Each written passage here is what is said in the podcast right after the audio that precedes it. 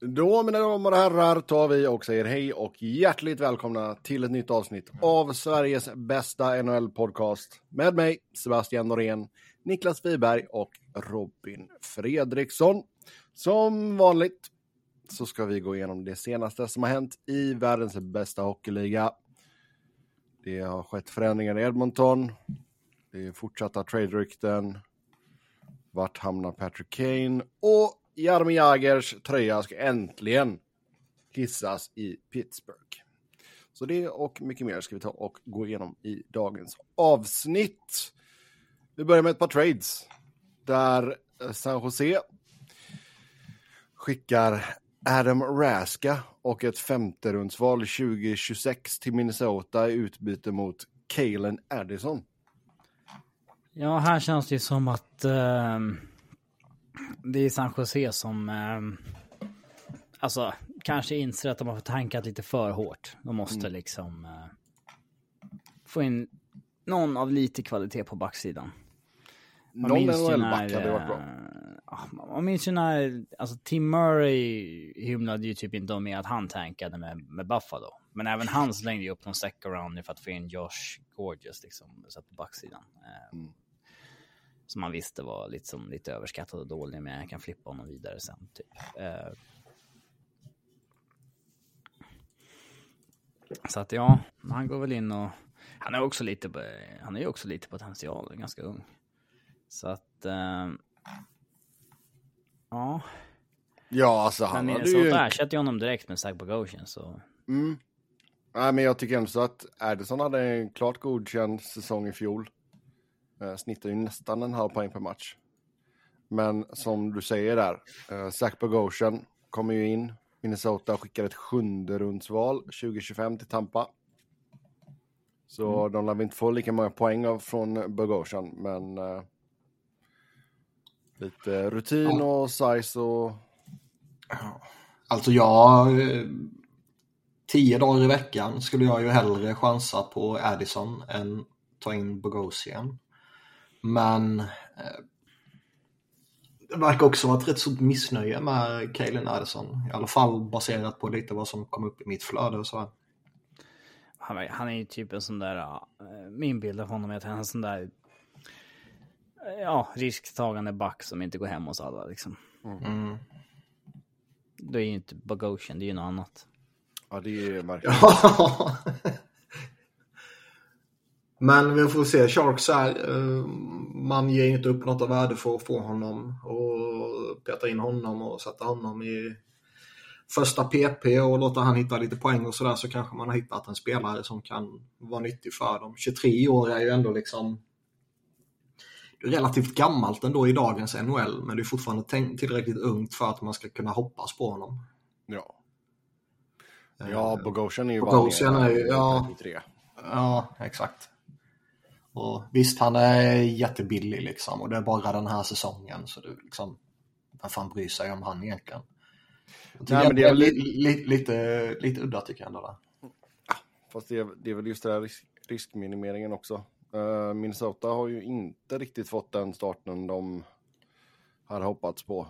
Uh, framförallt defensivt så har man ju läckt ganska rejält. Uh, släppt in 64 mål på 15 matcher. Ja, det är väl bara San Jose som har släppt in fler mål. Ja, 67 har de släppt in. Mm. Två kvota överskattade målvakter där. Mm. Känns, eh, känns bra att jag sa Filip Gustafsson eh, Vesna. Slum dunk for Vesna. ja, det var ju min... Eh, vad heter det? Uh, hot take. hot take, exakt, exakt. Eh, och den har ju inte gått hem, så mycket kan jag säga. Behöver nog att ha skärpt till sig ganska rejält.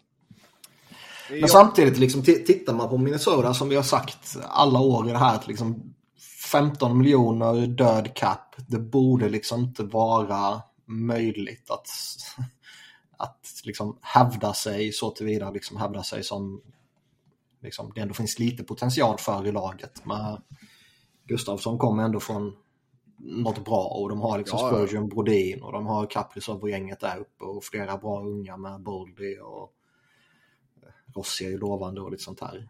Men vet, 15 miljoner död cap, det är jävla mycket pengar. Ja, absolut. Och det, jag menar, det, om något så påverkar det ju verkligen ditt djup. Alltså. Det, och tittar man på, på deras lite billigare spelare så, så droppar ju kvaliteten av ganska snabbt där. Ja, så är det ju. Det är inte mycket sexigt när man uh, scrollar ner på deras death chart direkt. Nej. Topp 6 är ju, är ju vettigt liksom. Och, uh, samma sak på, på backsidan. Det är ju väldigt bra uh, högt upp i hierarkin där. Men mm, den här 15 miljonerna kanske sett sina spår ändå. Absolut, absolut. Chockerande nog. Ja, exakt. Vi får se hur de ser ut där 25-26. Då jävlar. Mm. Då har Bill Guerin eh, pengar att leka med. Och då kommer Kirill Kaprizov eh, snart tröttna på Minnesota och vilja flytta till Philadelphia för att lira med Matjej Mitchkov. Ja, får se där. Ja, vi tar och går vidare. Annars stora nyheten den här veckan har ju varit att Edmonton eh, sa tack och adjö till Jay Woodcroft och ersatte honom med Chris Noblauch. Eh, kanadensare som var i... Eh, eh, vart var det han var nu? Hartwood Wolfpack. Mm, det... Um, här tycker jag ändå att Ken Holland visar alltså, att han inte är bra. Han hade ju aldrig gjort det här om den här liksom... Den här resultatraden kom mitt i en säsong. Uh, det är varför det sticker ut så här i början. Ja, det är klart. Um, sen är det ju också konstig timing att när Woodcraft vinner sin sista match övertygande, att då göra förändringen. Um, men då hade han kanske redan bestämt sig efter förra förlusten. Det tog bara ett tag att lösa ersättaren. Ja, de snackade om att de eh, innan den sista matchen hade börjat diskutera och eh, typ under matchen eh, blev allting klart. De behövde lösa en ersättare och så typ. Mm. Ja, men jag, jag såg liksom... Det, det, det som är anledningen till att Edmontons resultat ser ut som det gör är ju det vanliga. Skottsprocenten är låg och målvaktsprocenten är låg. Men den underliggande siffrorna visade att allt var, de var lika bra som vanligt.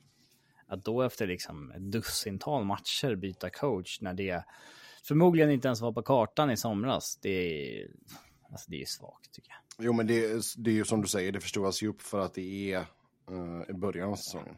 Det är, ja. Som du säger, händer det mellan omgång 40 och 65 liksom, så Ja, Eller 40 det, och 55. Det är inte heller en division där du liksom behöver oroa dig så mycket. Det är inte som... Alltså Central och Pacific är ju svaga. Hamnar du efter nu i Atlantic, då kan det ju vara kört. Men så är det ju inte i Edmontons division i Pacific. Så den... Jag tycker att det är svagt av Ken Holland faktiskt. Frågan är ju dock om det är Ken Holland. Jag tycker Elliot Friedman hintade ju rätt hårt ändå om att det kanske inte är Ken Holland som drar i trådarna där längre. Utan att han kanske är lite, han har ju utgående kontrakt nu också. Och att han då kanske är lite... En lame duck.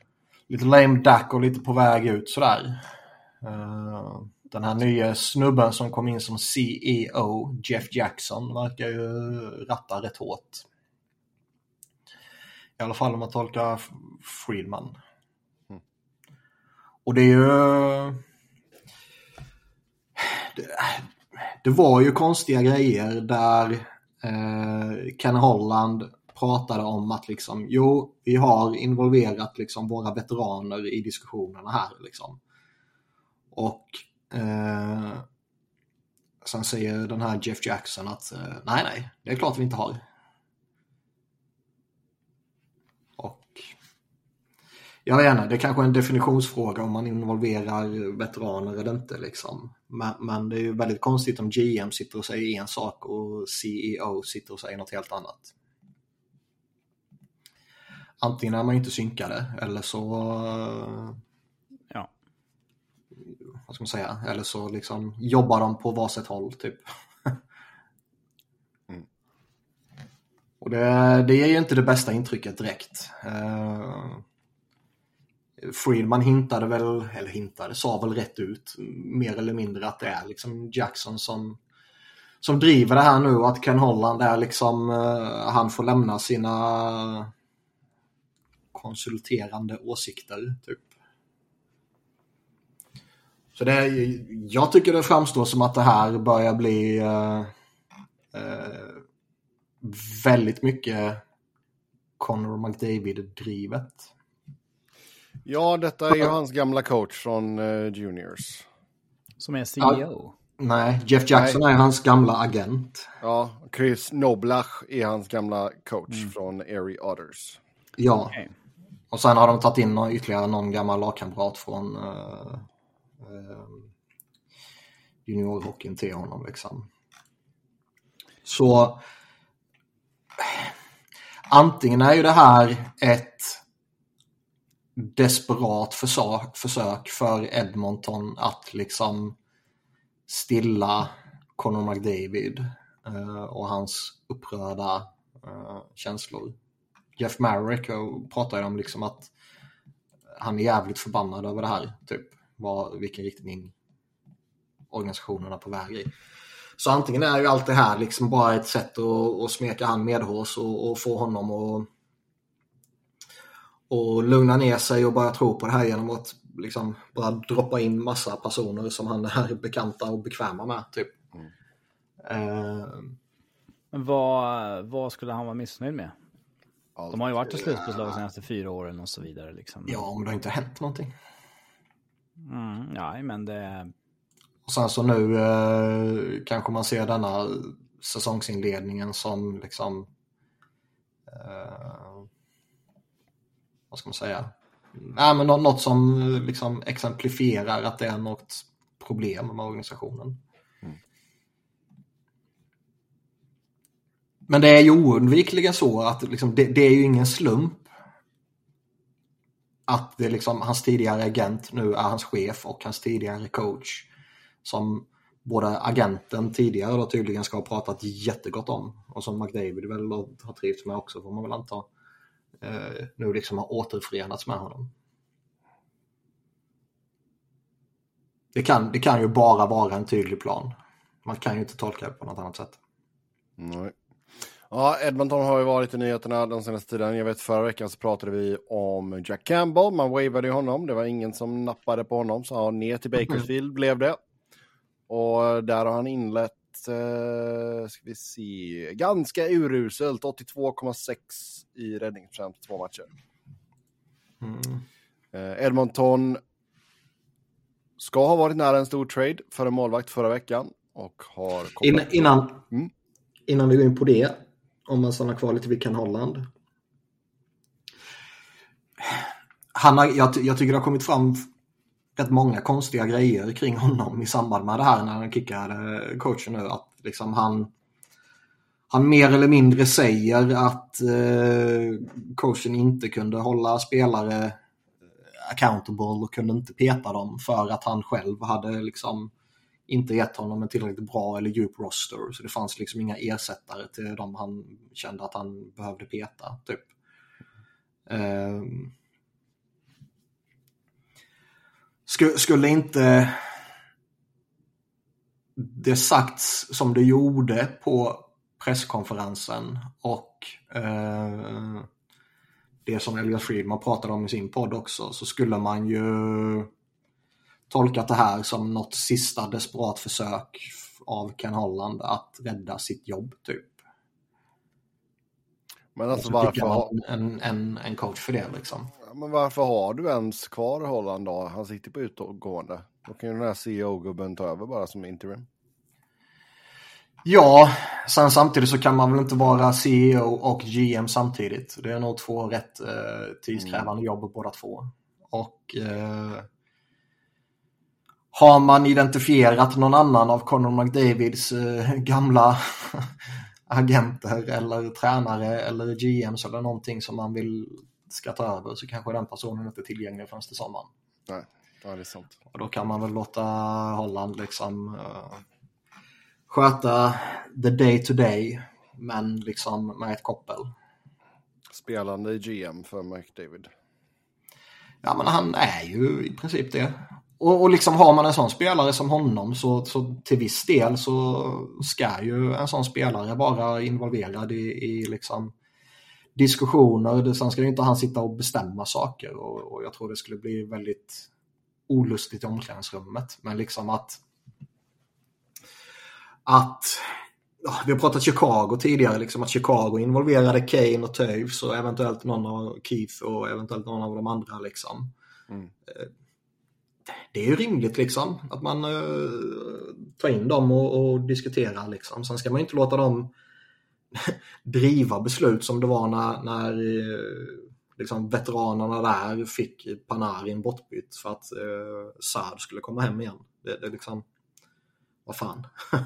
Men det är klart man måste involvera sina stora stjärnor. Crosby, Pittsburgh, liksom. Malkin där också om han är där. Och i Caps liksom. Han har väl ett spelarråd i alla lag, antar jag? Ja, och... och... Nej, det har snackats om det i NHL. Nej, det, nej, men de har ju sin leadership group liksom. Mm. Uh, jag menar, McDavid är kapten så det är klart man måste involvera han i diskussioner också. Sen, uh, sen tycker jag att det, känslan man får är att det börjar kanske dra lite åt överdrift i Edmonton som vi pratade om tidigare, att det är så övertydligt med hans gamla agent och hans gamla coach och hela köret. Liksom. Men... Uh, ja, det var lite märkligt just med, med det som vi sa, att det är liksom lite packlack som har ställt till det för dem egentligen. Jay Woodcroft eh, nu har ju en um, bättre eh, vad heter det? Winning percentage än till exempel Glenn Sather hade på 80-talet med Edmonton. Mm. Han slutar i 79, 41, 13 och det är, det är inte fy skam. Så nu är det väl en bra coach på marknaden i alla fall, känns det som. Ja, får vi se där. Men vi pratade lite om det förra, förra gången också att eh, väntar man för länge så kan du liksom den här säsongen vara körd. Och det är ju lite, för varje år som går nu så blir det ju ännu mycket mer do or die för Edmonton. Där de verkligen måste ta det här klivet eller liksom eh, kommer nog saker hända. Jag, jag, tycker inte de har Eh, Visst, det var en konferensfinal liksom, men i det stora hela, ja, i det stora hela så är det ju inte liksom tillräckligt bra år med tanke på vilka spelare man har tillgång till. Men det börjar bli lite som, eh, alltså precis innan Pittsburgh vann dubbla eh, kupper igen där. Mm. Så började ju det pyra lite på samma sätt där det var så här, ja, det var meningen att Crosby skulle ha mer än en Stanley Cup för det här laget. Liksom. Mm. Um, och där... Och ja, de, de fick ut det när de ändrade om det från Ray Shero till uh, Rutherford och Belska kom ganska rejält i, i, i Pittsburgh. Mm.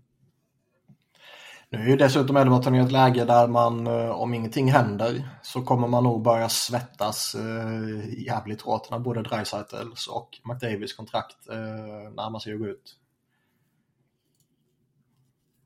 Ja, en säsong ja, alltså, efter man kan säga så här. på Dreisaitl och två kvar efter denna på McDavid.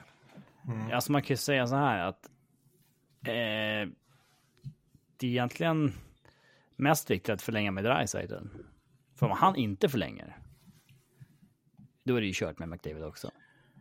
Ja, det borde det vara.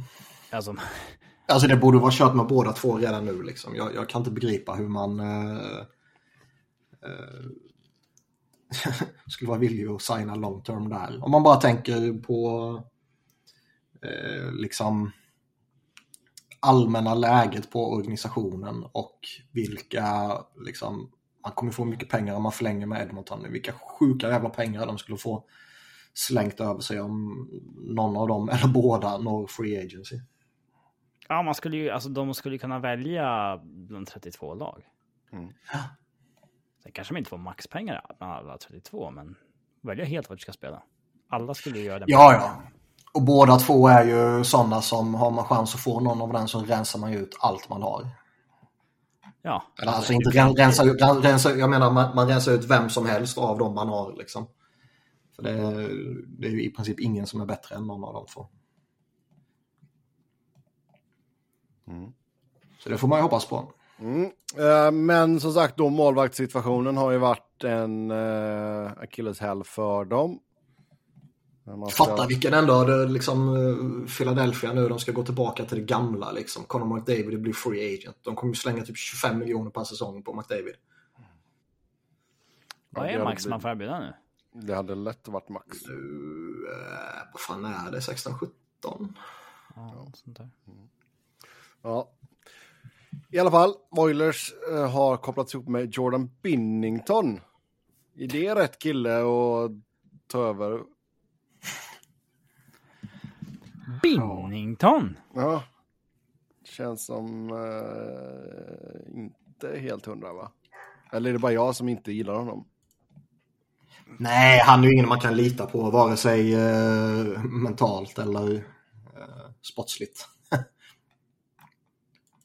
Utan det, det, det är ju någon jag skulle hålla mig långt borta ifrån. Å andra sidan har vi sett tidigare att Edmontons eh, moraliska kompass är ju antingen eh, icke-fungerande eller liksom halvtrasig.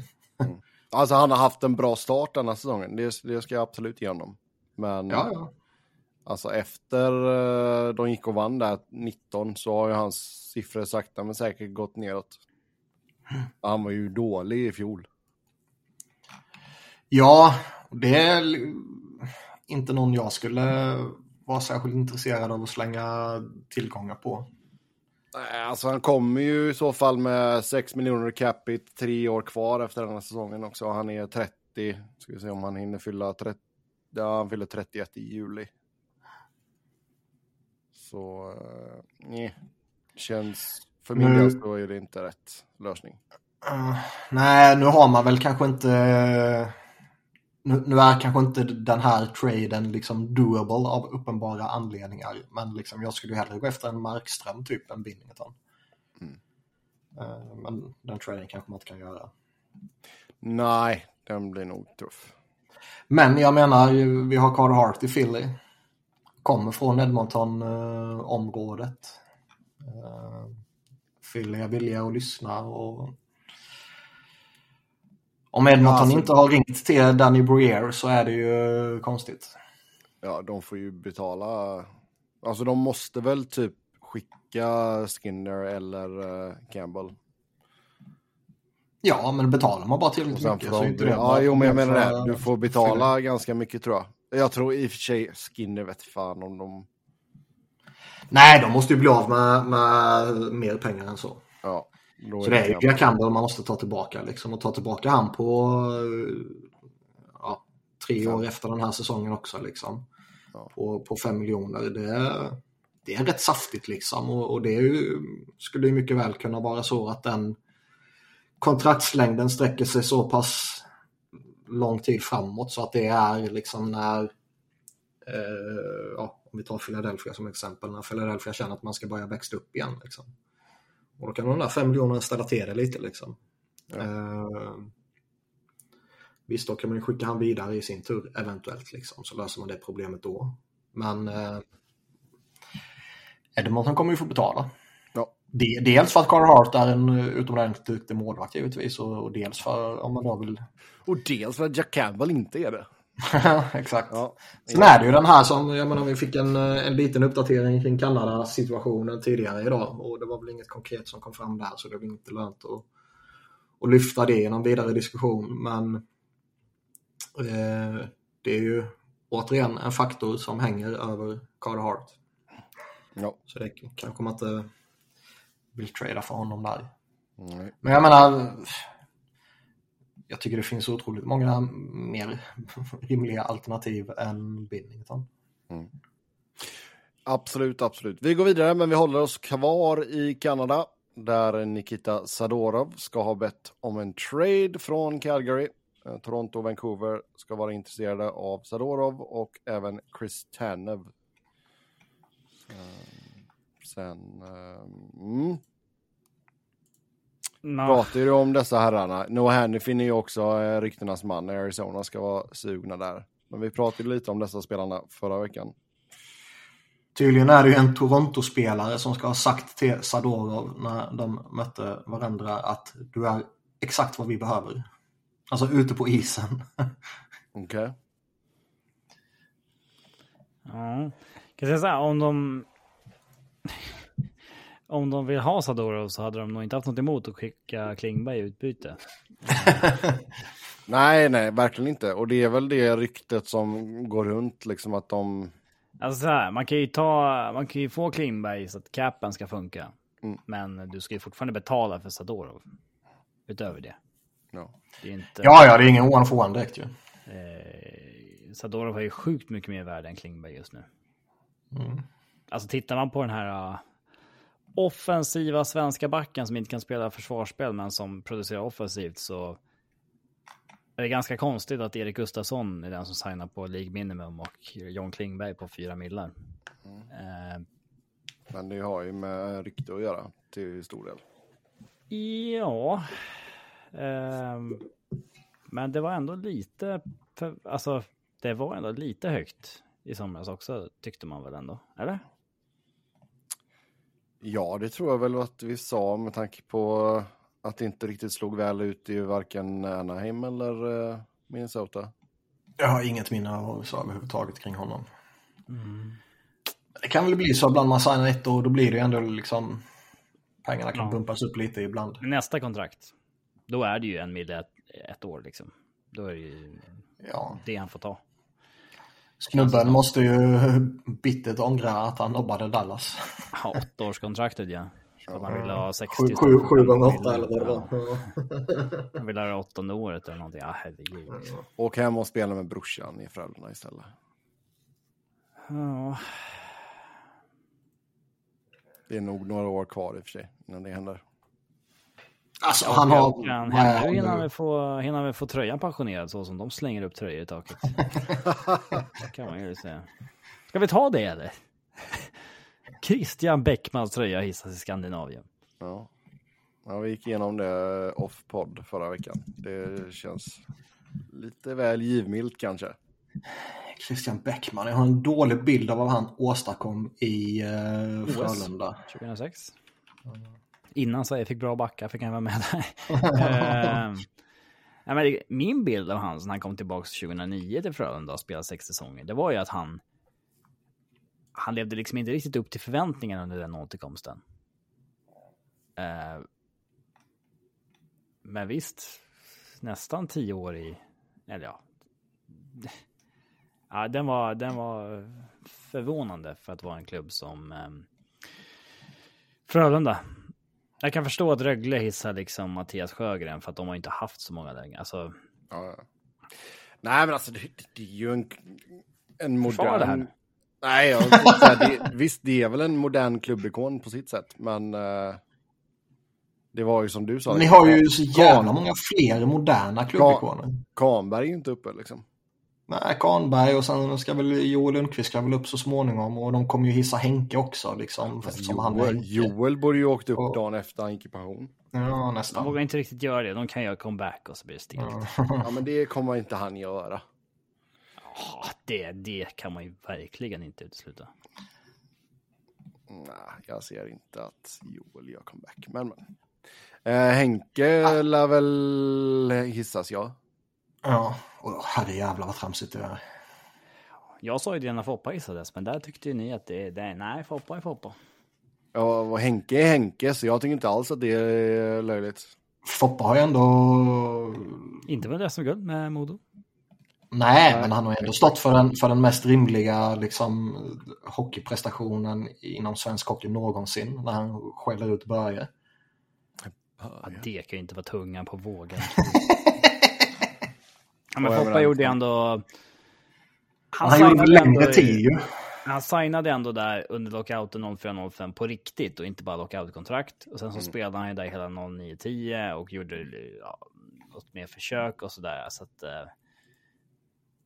eh, ja, det är mer rimligt än med Henke Lundqvist, absolut. Ja. Ah, Henke Jo, uppe i är. Frölunda, inga problem. Inga problem. Ja, Han vann SM-guld, han vann massa individuella priser, så det är, nej, nej, nej, lugnt. Det är lugnt. det var typ en och en halv säsong väl? Två och en halv. Ja, oj, oj, oj. Nej, men han var ju kvar eh, lite länge också i och med att det vart lockout så att han inte kom över. Ja, ja, han var ju kvar en extra säsong där och då var han ju fenomenal. Ja, han gör ju fyra liksom ordentliga säsonger i A-laget där han ändå står i slutspelet så att säga. Mm. Ja, det är så pass många ändå. Ja. Mm. Han sticker över när han är 23. Japp. Eh, det om det, vart var vi nu? Sadorov och Tärnev och Hennefin. Då då, i alla fall. Ehm,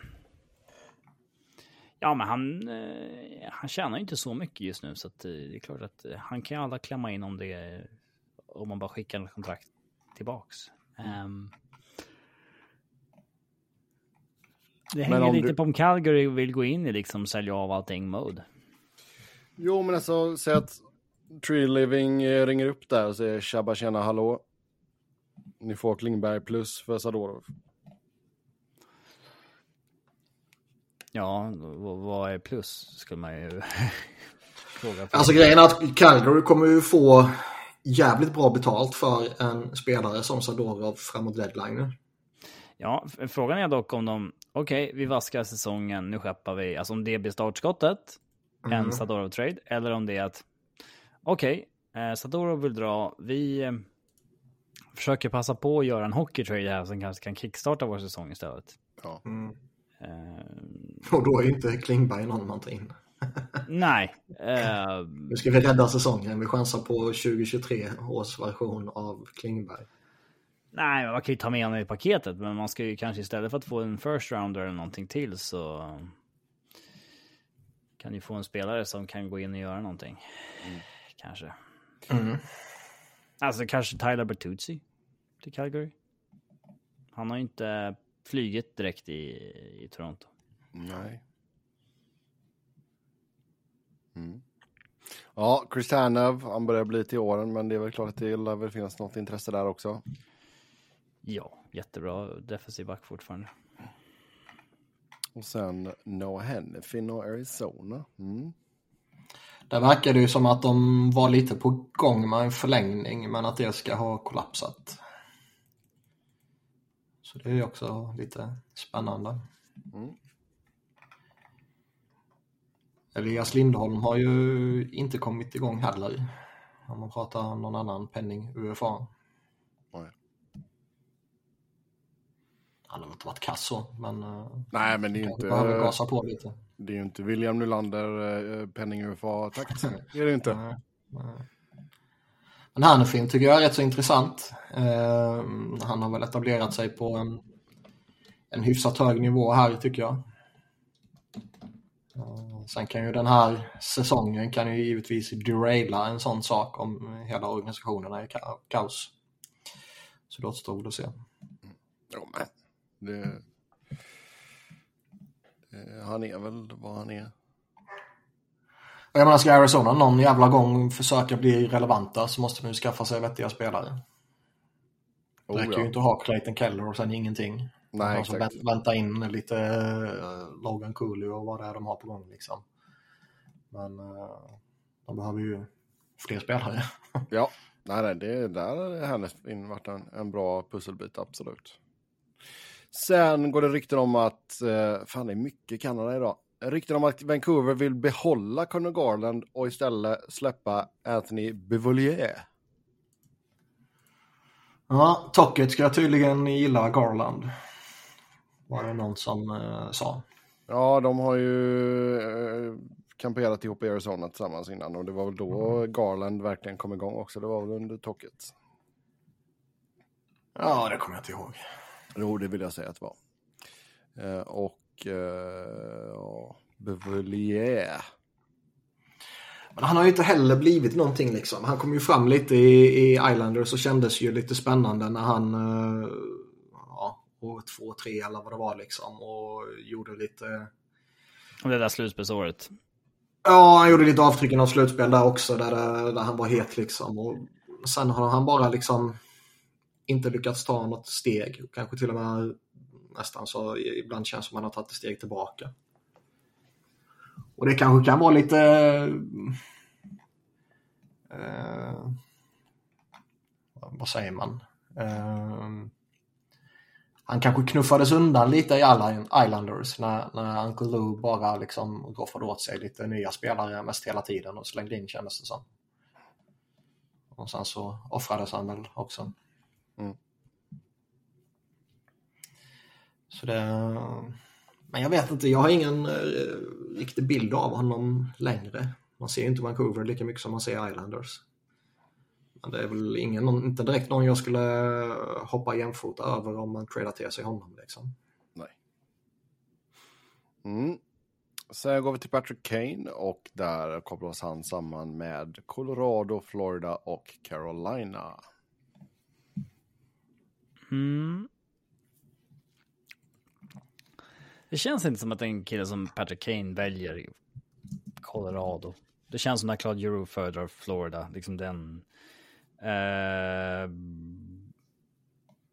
känns som den typen av val. Han har redan vunnit tre kupper liksom och Carolina kan inte locka jättemycket heller liksom att flytta till. Eller? Det är rätt chill där nere ska jag säga. Fast det är nog chillare på sitt sätt i Florida va? Ja, sen samtidigt så, så eh, Friedman pratar ju lite om att ja, men Florida, liksom, ja, de kan inte erbjuda honom några stora pengar. De kan bara erbjuda honom ett år. Men liksom, de kan försöka sälja in att de kan, kan vinna. Och liksom, ja. Det Samma med det, liksom. Ja, Carolina och Colorado också. ja. Och jag menar. Visst, nu kommer ju Florida från en finalplats liksom. Men jag skulle ju hellre betta på att vinna med Keynes än med Florida i så fall. Ja, och framförallt bättre att vinna med Avs. Ja, jo, jo, men om man jämför de två då. Och eh, Sen är ju frågan liksom vilken status han, han har numera. Eh, får man Patrick Kane från säsongen 21-22 som gör en, en bit över point per game så...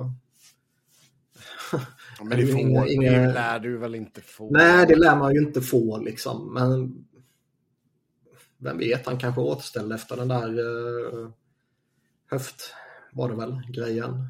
Och hittar tillbaka liksom och säger att han landar på, kanske inte 92 poäng, men liksom runt point per game. Eh, Det krävs nästan att han ska göra det för att han ska vara valuable på något sätt. Ehm, vi har ju sett några sådana spelare senaste åren som när de börjar tackla av, det- även om de fortfarande gör poäng, men lite mindre poäng. Alltså typ som när Blake Wheeler gick från att göra 90 till 60 poäng och sen inte var bra i tvåvägsspelet längre. Han blir nästan liksom... blir nästan ett hinder att ha bara eh, Eh, liksom sänker ner en hel kedja och för att du måste ju ändå ge honom den här ganska stora rollen. Um, är det den typen av förfall så vet jag inte hur mycket han höjer ett lag faktiskt. Oavsett hur billigt du får in honom. Sådär. Nej, alltså, det är ju definitivt ett...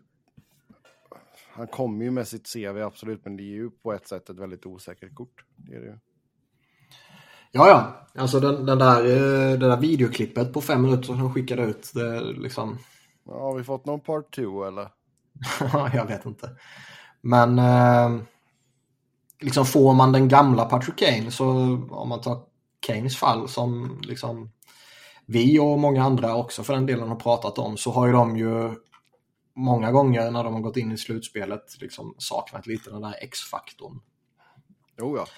Och det gör de ju lite fortfarande. Sveshnikov kan väl vara det, men han är liksom inte... Han är inte garanterad att vara det heller på något sätt liksom.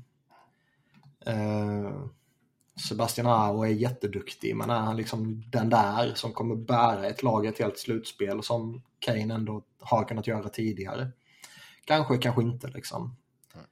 Och visst, nu är ju Kane en, uh, ett högst osäkert kort, men är det den Kane man får in så, så skulle han ju kunna lyfta Kane, Keynes något, uh, något otroligt.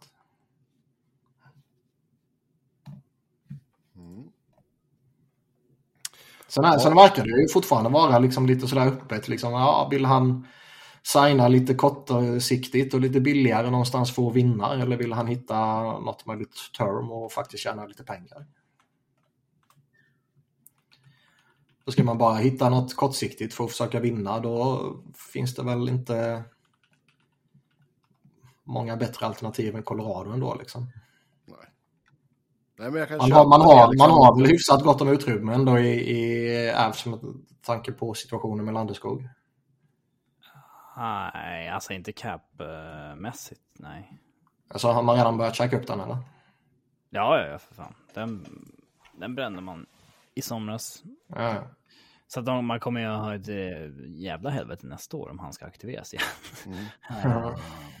Men det, det får man ju ta då. Ja. Yes.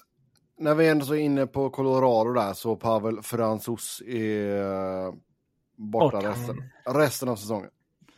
Man fick två miljoner till Kane Ja. Ja det, ja, det funkar inte exakt så, men... Nej, jag vet. Uh, han, var ju redan på, han var ju redan på LTIR, men nu kom ju beskedet att han inte spelar mer i år. Och han missade ju hela 2021 också. Uh, han uh, har ju missat ett halvår här och där också. Det är synd, för när han kom över så... Um, han var ju den här som hade extremt bra siffror från KL, odraftad. Um, kommer över 28 år gammal, eh, får en säsong i AHL och sen så är han en above average, liksom nummer två målvakt eh, i, i tre säsonger, men eh, han är ju sjukt populär bland supportrarna, men ehm, det går inte att ha en sån här skadebenägen nummer två liksom. Nej. Eh, det, det håller liksom inte. Um, så det här känns ju som slutet på hans NHL-karriär, absolut. Mm. Han har väl borde i alla fall vara slutet på tiden i Colorado. Ja. Det kanske kan vara någon annan som slänger upp någonting till honom. Det, det låter inte så när de säger liksom att han, han åker tillbaka till Tjeckien nu. Liksom. Alltså den, Nej. den jargongen. Eller på något sätt det, ja. Jag vet inte, jag skulle bli förvånad om han dyker upp i NHL igen. Jag vet inte vad det är för skada heller. Det är, de säger lower body, men... Ja. Ja. Ja, ha, vad uh, har du att säga om uh, det du har fått se av Prosvetov som backup hittills? Ja, han har fått spela i en match. Um, så att... Uh, sen har han fått hoppa in i... Nej, han har spelat två matcher. Sen så har han fått hoppat in i Ja, två. Um, han har gjort en bra match och en dålig. Mm. Det är väl det. Uh, alltså, sen får man se om de... Uh, de har ingen cap space och de har inga assets att lägga. Så hur mycket bättre än en sån andra målet kan man förvänta sig? Är inte, håller inte han, då får man ju titta på AHL och lyfta upp uh, den talangen man har då, Justus Salonen. Mm. Det, det, det man har liksom inget utrymme att gå efter någon etablerad två. Finns ju, alltså, den målvaktsmarknaden är ju tunn också. Mm. Ja, vi förflyttar oss till Pennsylvania och Pittsburgh där man kommer att hissa Jaromir Jagers tröja när man uh, går upp mot eh, uh, LA Kings den eh, uh, 18 februari. Och jävla konstigt eh, motstånd man väljer. Ja, jag tänkte säga det. Varför tar man inte en klubb där han har någon historia? Typ ja. Devils. Där blev han ganska... känd. Liksom. Ja. Ja, i och för sig, i och för sig de, de han har gjort avtryck i liksom är ju ändå rivaler till Pittsburgh nu när man tänker efter. Man kanske inte vill att eh, Washington ska komma dit för det var väl lite, eh, om jag minns rätt så var det väl lite halvinfekterat där när den traden skedde. ja, det var väl ganska infekterade Pittsburgh också en gång i tiden. Men det är ju glömt och förlåtet. Ja, men jag, jag, ja, ja, absolut. Men, men eh, Florida sen har så- möta. ja. Där man ju också Man får, ju ta något, man får ju ta något sånt, för man kan ju inte ta Rangers heller med rivalitet. Man kan ju inte ta Philly med rivalitet liksom. Utan det får ju bli någon Florida eller Dallas eller liksom. Dallas var en kvart, så då kan man lika gärna ta något annat. Men... Ja. Nej, men Florida, absolut, varför inte? Eller ta ett lag som han har eh, dominerat mot liksom. Alla alltså. Ja. Nej, men det är just uh, Kings som motståndare känns lite konstigt. Men, men det är vad det är. 18 februari i alla fall. Eh, så, eh, ja. Det är alltså en match jag inte hade bangat att åka och titta på. Men nu när det är en sån grej så... Så Mm. vete fan. Billigaste biljetten just nu 273 dollar och 25 cent. Ja. Ändå det är det värt. Jag hade ju åkt och jobbat i så fall, men... Uh, nej, det är lite väl långt. Är det helt liksom... eh, Det var ju ganska frostigt det där med att han liksom aldrig valde att komma tillbaka till Pittsburgh. Ehm, men det verkar vara helt glömt, eller? Ja. Det var ju rätt känsligt där i början, men det kanske över, överdrivs. Men, jag ska, men liksom... ehm, Att det aldrig blev Pittsburgh igen där. Han liksom horade runt som fan där när, han kom tillbaks i sju, åtta år. sen blir det ju speciellt liksom när, när comebacken blir i Flyers också. Mm. Jag kommer inte ihåg om det var liksom så att eh, Pittsburgh nobbade honom när han ville komma tillbaka. Nej. Eller om det var han som nobbade Pittsburgh. Jag minns inte hur det var. Alltså, han, han nobbade ju Pittsburgh. Ja, nej, jag minns som Det finns en inte. intervju där i HBO 24-7 när han pratar om varför han valde Flyers. Det är så här, ja, jag valde det bara för hockey och ja, om jag hade valt Pittsburgh så hade jag kanske fått min tröja hissad en dag, men ja, nu valde jag inte det. Liksom. det Mm.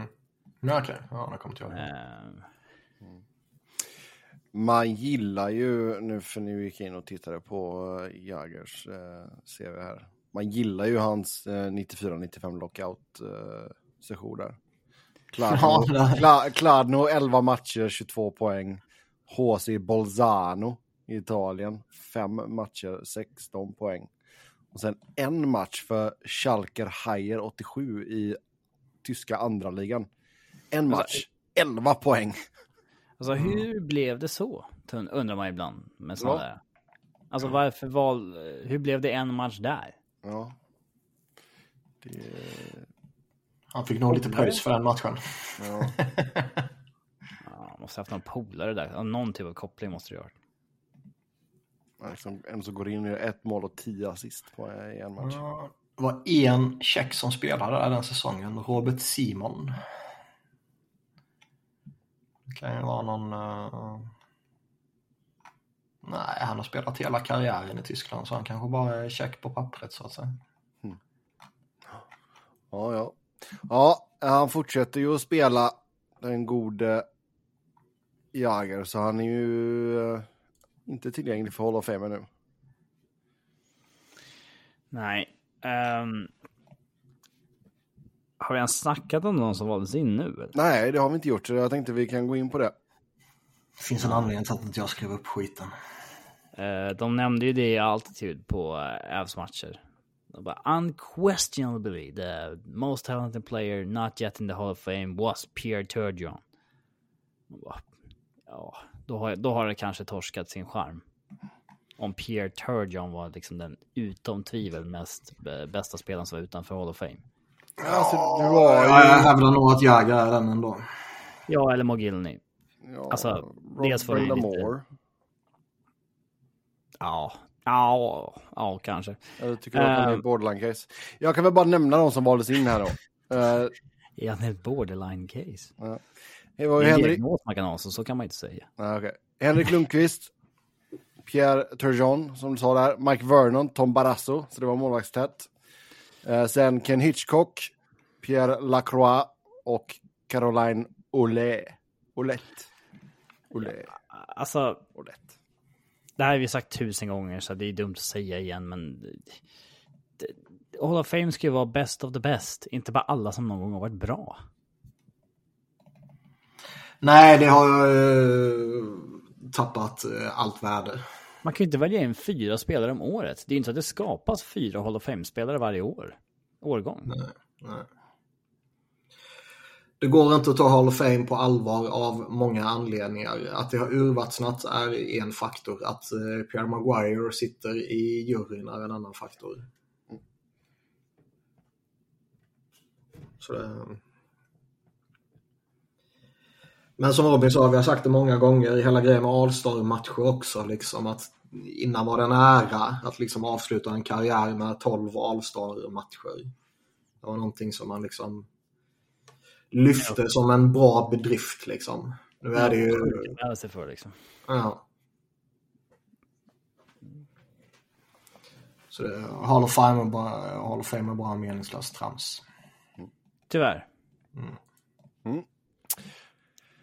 Eh, sen diskussioner om att förändra 3 mot 3-spelet. Vi Exempelvis. sa inte om vi tycker att Jäger förtjänar det eller inte.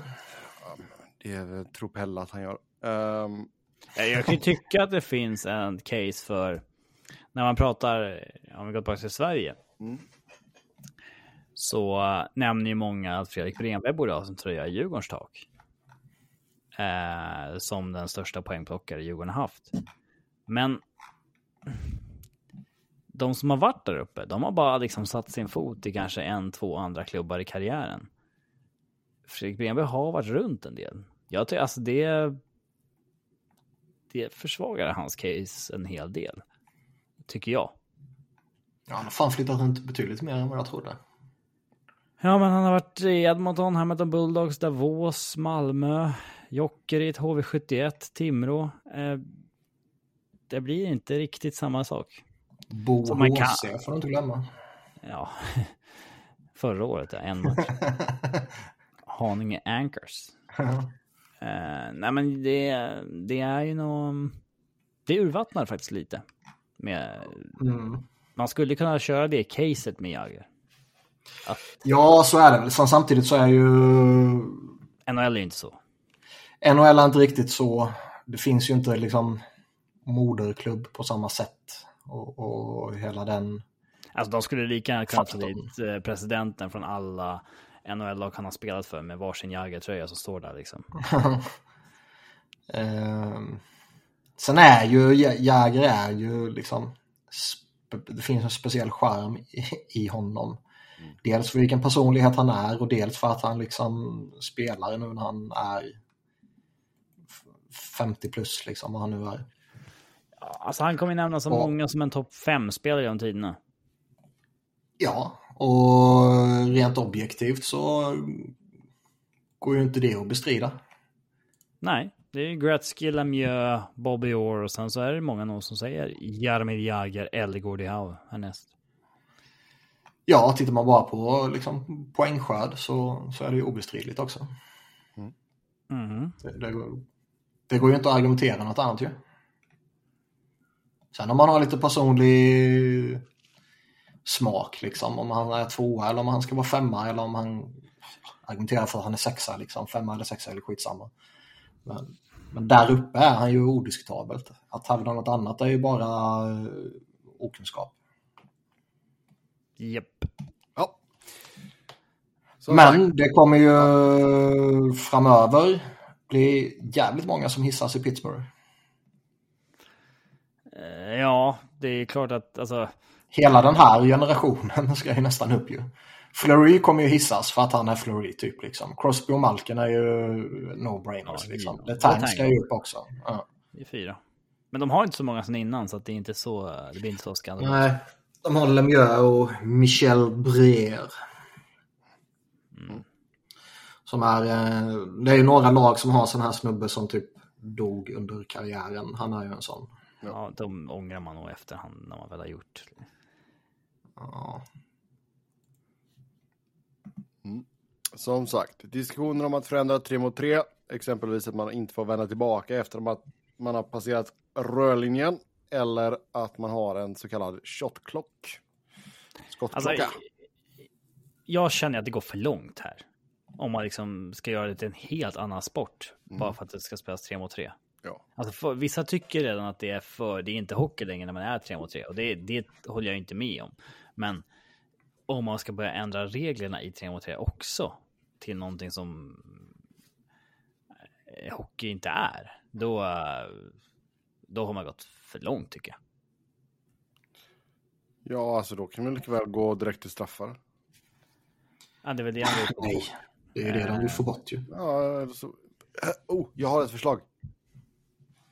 Vad sägs om att matchen bara slutar oavgjort? Ja, det verkar ju vara en eh, no-go-zone att gå tillbaka till. Det här tyder ju bara på att du inte är eh, amerikan innerst inne egentligen. Nej, exakt, exakt. Jag tycker det var så jäkla roligt. Vi har ju MLS-slutspelet här nu.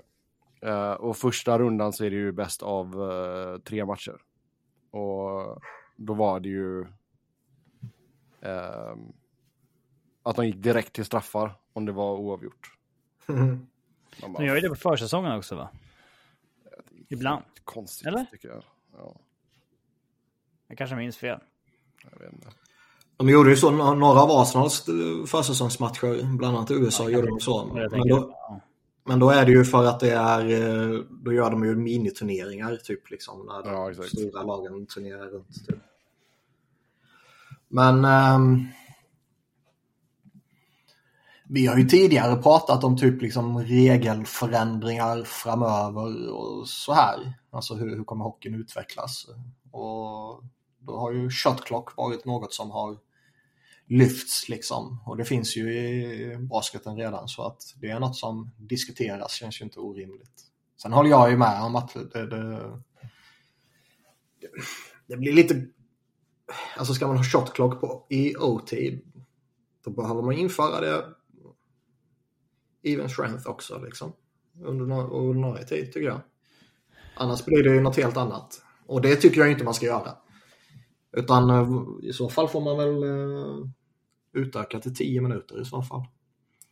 Men visst, eh, liksom 3 mot 3 var ju sjukt jävla fräscht och skoj och underhållande när det kom. Men nu har ju coacherna lyckats eh, göra det tråkigt också. Mm. Ja, det är den mest defensiva spelformen vi har. Ja. Ja, slä- slänger ut en defensiv center och två backar typ. Eh, Ja, ja det brukar ju oftast vara två forwards, men det är, det är så himla passivt. Har du inte sett tillräckligt mycket på Philadelphia Flyers? Eh, Det riskminimeras så hårt rent taktiskt. Ja. Ja, vi får se ifall det blir några förändringar eller inte. Eh, med det så tar vi och hoppar in på lyssnarfrågor. Som vanligt stort tack till er som har skrivit in. Vi fick eh, två frågor där angående Hart och Campbell. Så de, har- de har vi faktiskt redan tagit.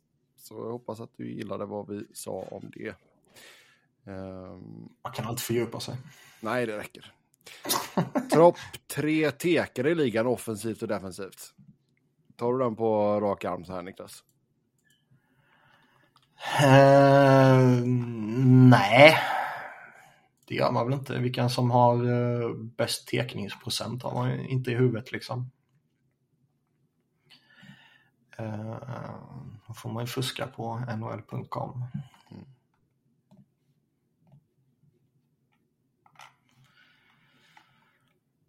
Men uh, ja, jag kan ju lite slentrianmässigt och på rutin slänga upp Claude Giroux. Mm, han ligger bra till där, 62,8 procent. Mm. Han är alltid frågan? bäst. Bästa tekarna offensivt och defensivt. Det kan man ju kolla själv. Ja. På riktigt. Garnet Hathaway är 100% på tre teckningar.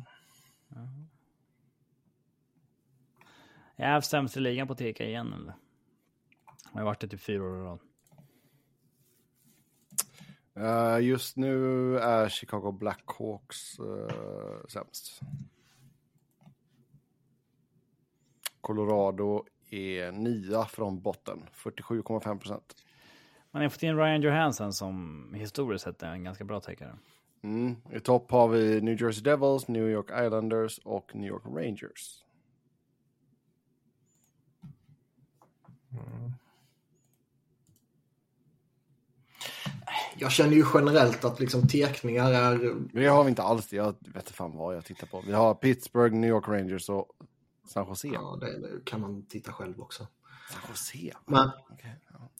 men eh, tekningar generellt la man ju rätt mycket fokus på tidigare. Men det, det har man liksom tappat lite tid, eh, senare tid tycker jag. Just för att man liksom under match kan jag tycka det är intressant att den här spelaren haft en dålig kväll i cirkeln eller den här spelaren mm. mot den här har jag gått liksom torskat alla fem. Alltså det, det kan vara lite Jo, men jag menar med det har vi pratat om också liksom det här. Man lägger så jävla stort värde i om en spelare vinner 6 av 10 istället för 5 av 10. Mm. Det är liksom oproportionerligt. Alltså, är det 53 procent ett år kan du ju relativt få ett nytt kontrakt kontra om det hade varit 49 procent. ja. Så, eh, så... Ja. Sen är det klart man vill ju vinna teckningar och det är en viktig del av, av spelet givetvis. Och man vill ju ha i alla fall... Men det finns fortfarande ingen del som får så, eh, så överdrivet mycket fokus på sig. Mm. Tycker jag. Sen vill man ju, sen vill man ju gärna ha liksom en, en Claude Giroux till exempel som, som man vet att uh, har man en nyckel tekning oavsett om det är offensivt eller defensivt så kan man slänga ut honom och sannolikheten för att han vinner är ju större Sex, än att han kommer förlora. Den. 6 av 10. Mm. Ja. Så det är klart man vill ha det och det är ju en trygghet givetvis men, men uh, generellt tycker jag det övervärderas. Eh, sen, jag skickade ju denna bilden till dig, men det är även en lyssnare som skickade in den till dig. Stoltheten över denna prestation att ha... Har vi hittat ditt burner-konto nu på Twitter? Själv jinxat dig själv. Um... För grejen att frågan och din, uh, din DM på, på Messenger kom, kom ju exakt samtidigt. Ja, jag kan säga att jag, mitt burner-konto är inte en uh, Malmö-supporter kan jag säga. Mm, men du erkänner alltså att du har ett? Nej, det har jag inte. Du sa det precis, du sa att ditt burner-konto inte är det. Jag har, jag har faktiskt inget burner-konto. Mm. Men uh, Philly blev ju första laget att förlora mot San Jose. Ja, nej, men det vi pratade vi om uh, senast, det visste man ju att det, det skulle ju bli antingen Philadelphia eller Edmonton och det skulle ju vara självklart oavsett vilket det blev egentligen. Och det var ju en match där Philly dominerar hela tiden, men man känner bara att de kommer ändå torska den här. Det, det, liksom, mm. det är dags. De gjorde ju exakt samma sak mot Arizona för vad var det, tre år sedan, två år sedan, fyra år sedan. Något sånt där liksom. De hade inlett hur uselt som helst och, och liksom jaga första segern och så blir det mot Philly. Och nu är det samma sak med San Jose. Och nu är ju Philadelphia inskrivna i eh, NHLs historieböcker igen för att man är det första laget som lyckades med den bedriften. Mm.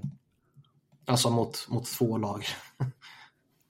det, så det är, men visst, man ska omfamna det man är bra på. Ja. Eh, om McDavid tappar 5-10% av sin fart efter den här skadan han stressade tillbaka ifrån, vad kommer vara hans X-faktor? Han är ju inte till exempel som Crosby som eh, kan ha två stycken motståndare på ryggen och ändå hitta en pass in till medspelare i slottet. Men vad skulle man säga att Crosbys X-faktor är då? Alltså hans fart har ju definitivt varit en X-faktor. Mm, han har aldrig haft den där... Uh... Han har aldrig varit bäst på att skjuta. Aldrig bäst på att passa. Aldrig bäst på... Alltså... Men han har ju varit snabbast. Ah. Med puck. Crosby? Nej. Nej, alltså McDavid. Ja, nej, men Robin pratar om Crosby. Jaha, om Crosby. Ja. Uh, Crosbys hockey-IQ har ju varit... Hans competitiveness har väl varit ja. sätt, liksom. Ja. Han har varit, han har varit jä- alltså Crosby har varit jäkligt allround. Ja, det är ju det. Ja. jag tror att McDavid är egentligen lika allround, förutom att speeden sticker ut. Mm. Ja, jag, jag, jag, tycker väl ändå att eh, Crosby är liksom hela paketet offensivt och defensivt på ett sätt som McDavid inte är. McDavid är ju liksom, eh, jag tycker det överdrivs lite vilka kaos eh, han kan vara defensivt. Liksom vilka, vilka, vilken kritik han får ibland liksom.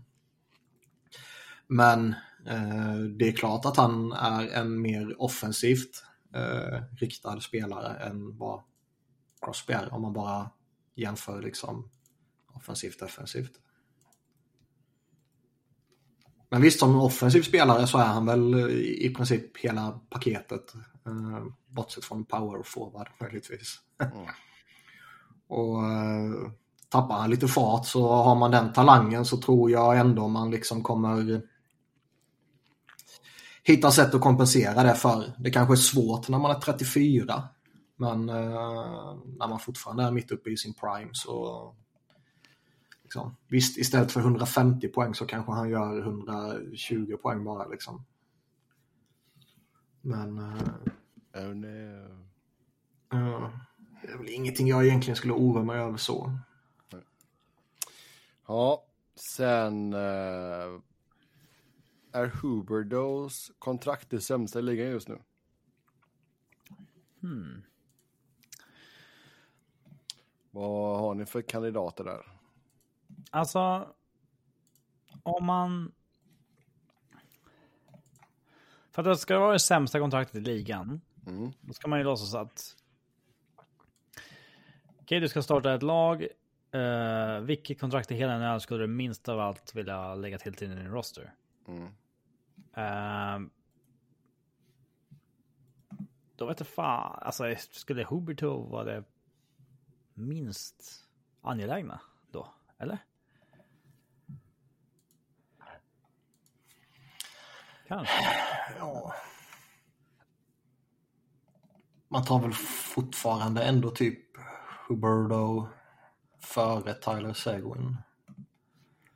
Ja. Om, man, om man inte jämför term på kontraktet och sådär. Uh... Ja, fast det är en del.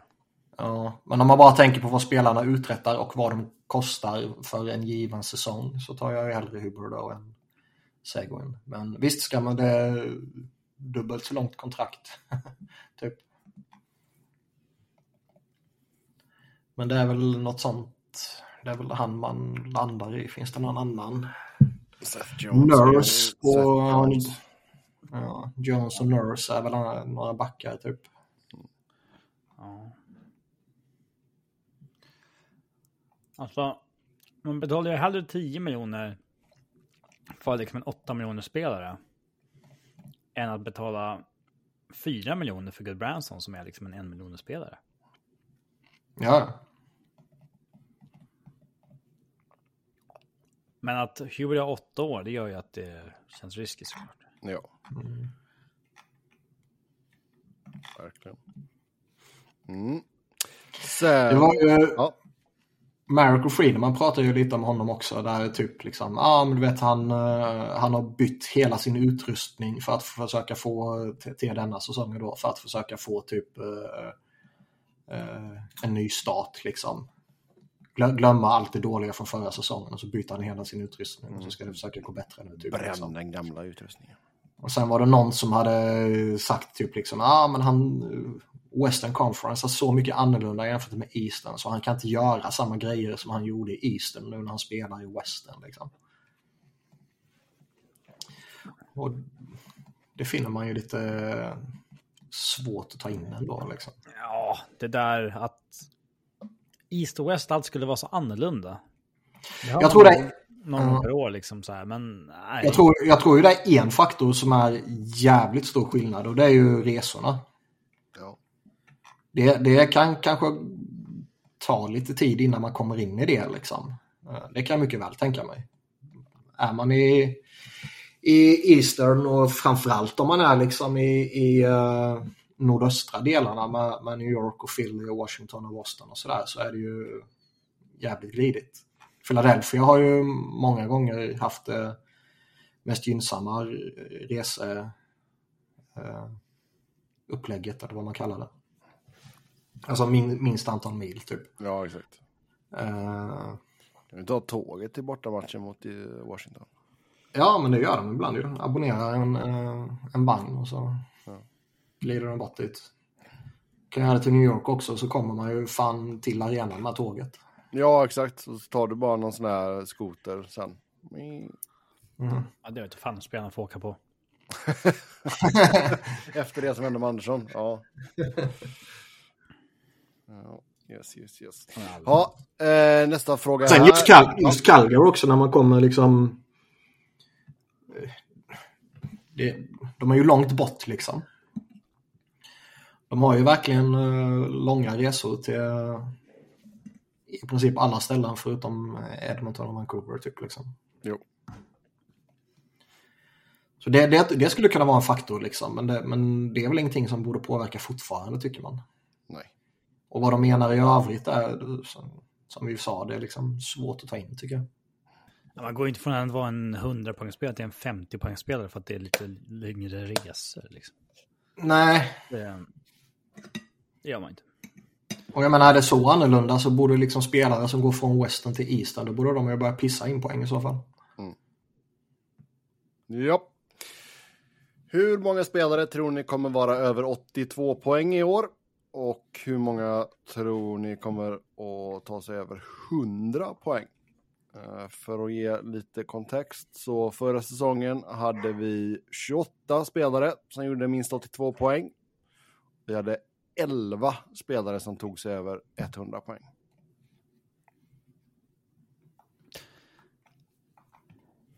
Ska vi säga att det blir 30 chansar jag på i år då. 30 spelare tar sig över 82. Ja, alltså. Jag vet inte. Det... Jag kan bara slänga ur med vilken siffra som helst. men Ja, jag- men du får chansa helt enkelt. Jag säger 30. Och 12, Låt! 12 tar över 100. Jag tycker, alltså det låter ändå hyfsat. Med tanke på allt snack om vilken high scoring League det är och sådär nu liksom, så, så känns det ändå som att 28 är rätt lågt. Just på en point per game så skulle jag ju spontan gissat på fler. Alltså, En 100 poäng skulle man ju gissat på ja, men typ ett tiotal. Liksom. point per game så hade... hade... snitt är väl ganska vanligt eller? Jag ser. Uh, ge mig eh, en sekund här. Point per game, vi säger att du måste ha lirat minst halva säsongen. Eh, då Ja, ja, jag, jag menar ju 82 ju. Jag menar Ja. inte point per game så. Men jag menar, liksom, du hade ju typ Tavares, liksom, han gjorde ju 80 poäng på 80 matcher. Mm. Så point per game-spelare hade vi 38 stycken. Ja, lite rimligt. Lite mer än en per dag. Så, eh, ja.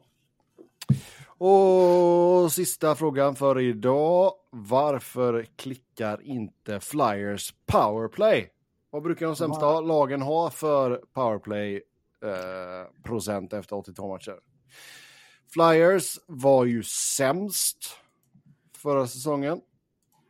Eh, I'm då- aware. Då det nu. och eh, det ser ju inte mycket bättre ut just nu. Förra säsongen då slutade man grundserien med 15,6 procent i PP och just nu har man väl typ 7,7. Man är ju målfarligare i PK än i PP. Mm. Det är ju alltid kul när det är så. Man var ju ännu sämre föregående år, då var man ju 12,6. Mm. Så man har ju inte varit bra på, på länge i PP. Nej. Eh, Men alltså vad, vad skulle du ändå så säga är liksom vart drar vi gränsen för, ja ah, men det är godkänt. Man vill ju upp i 20 i alla fall. Mm. Procent. Ja, 20-ish någonting liksom. Och, har, har man det så är väl PP OK liksom. Eh, jag kommer ihåg hur John Stevens, när han coachade Flyers, så hade han eh, någon filosofi att liksom, ja, men har man 100 om man slår samman PP och PK, då är man nöjd med special teams. Ja, det är väl det det som brukar nämnas. Ja, men det är också lite sådär liksom, ja, har du liksom 80-20? Är du helt nöjd med PK då? Man vill ju ha lite mer än 80 där. Ah, 80 är ändå så godkänt. Då är du topp 14 förra säsongen. Ja, då är jag precis i mitten. Är det godkänt? Ja, det kanske. Ja, det är Men godkänt. man vill ju ha lite mer. Man vill ju ha uh, ytterligare lite, kan jag tycka. Men sen samtidigt kan man ju vända på det. Liksom, ja, har du PK på 85 och du har PP på 15, då är du nöjd med special teams då? Nej. Nej, exakt. Man får ju separera dem. Ja. Men alltså varför de inte har, eh, de har ju inte tillräckligt bra spelare. Liksom. De, eh, en faktor är ju att de inte har någon riktig liksom, PP-back. De har ingen riktig... Det finns ju inte Playmaker heller. på- någon del där. Det finns ju ingen elit playmaker, ingen elit... eh, Liksom, De har ju några, nej, de har ju några liksom vettiga skyttar. Eh, tippet och Connectney och sådär. Liksom. Men, men det är ju liksom ingen... det har ju alla lag. Ja, och det är ingen som är liksom en utpräglad eller en Pasternak eller något sånt där då ju. Eh, och de har liksom inte någon riktig... Alltså går man tillbaka några år när man hade Euro så visste man liksom att det, det är han som kommer styra och ställa liksom. Och under hela tiden som de hade Euro så hade de ju ett oftast ett, ett vettigt PP liksom. Eh, nu har de liksom ingen som som man, som man vet är liksom snubben som ska styra och ställa liksom. Det, det kan vara vem fan som helst känns det som. Eh, om vi- ty, ty, tydligen hade de ju något träningspass häromdagen där liksom de skulle träna lite special teams och där reportrarna på plats liksom. Ja, du vet, nu, nu kan inte ens PP-uppställningen ta sig in i offensiv zon. På, när de tränar liksom. Det är bra. Och, och det, det kan ju vara en, eh, en bra grej att börja med, liksom, att se till att man kan komma in i offensiv zon. Ja, herregud. Men om vi breddar den här frågan lite, för det är, vi har tre lag som är under 10% Det är Flyers då 7,7, St. Louis 7,7 och sen Washington 7,9. Eh, lite uppseendeväckande då att Washington är så dåliga, eller? Det är bara att man inte haft många försök. Nej men alltså, Bäckström var ju en stor del av deras PP-framgång länge. Ja, så det du säger är att Bäckström...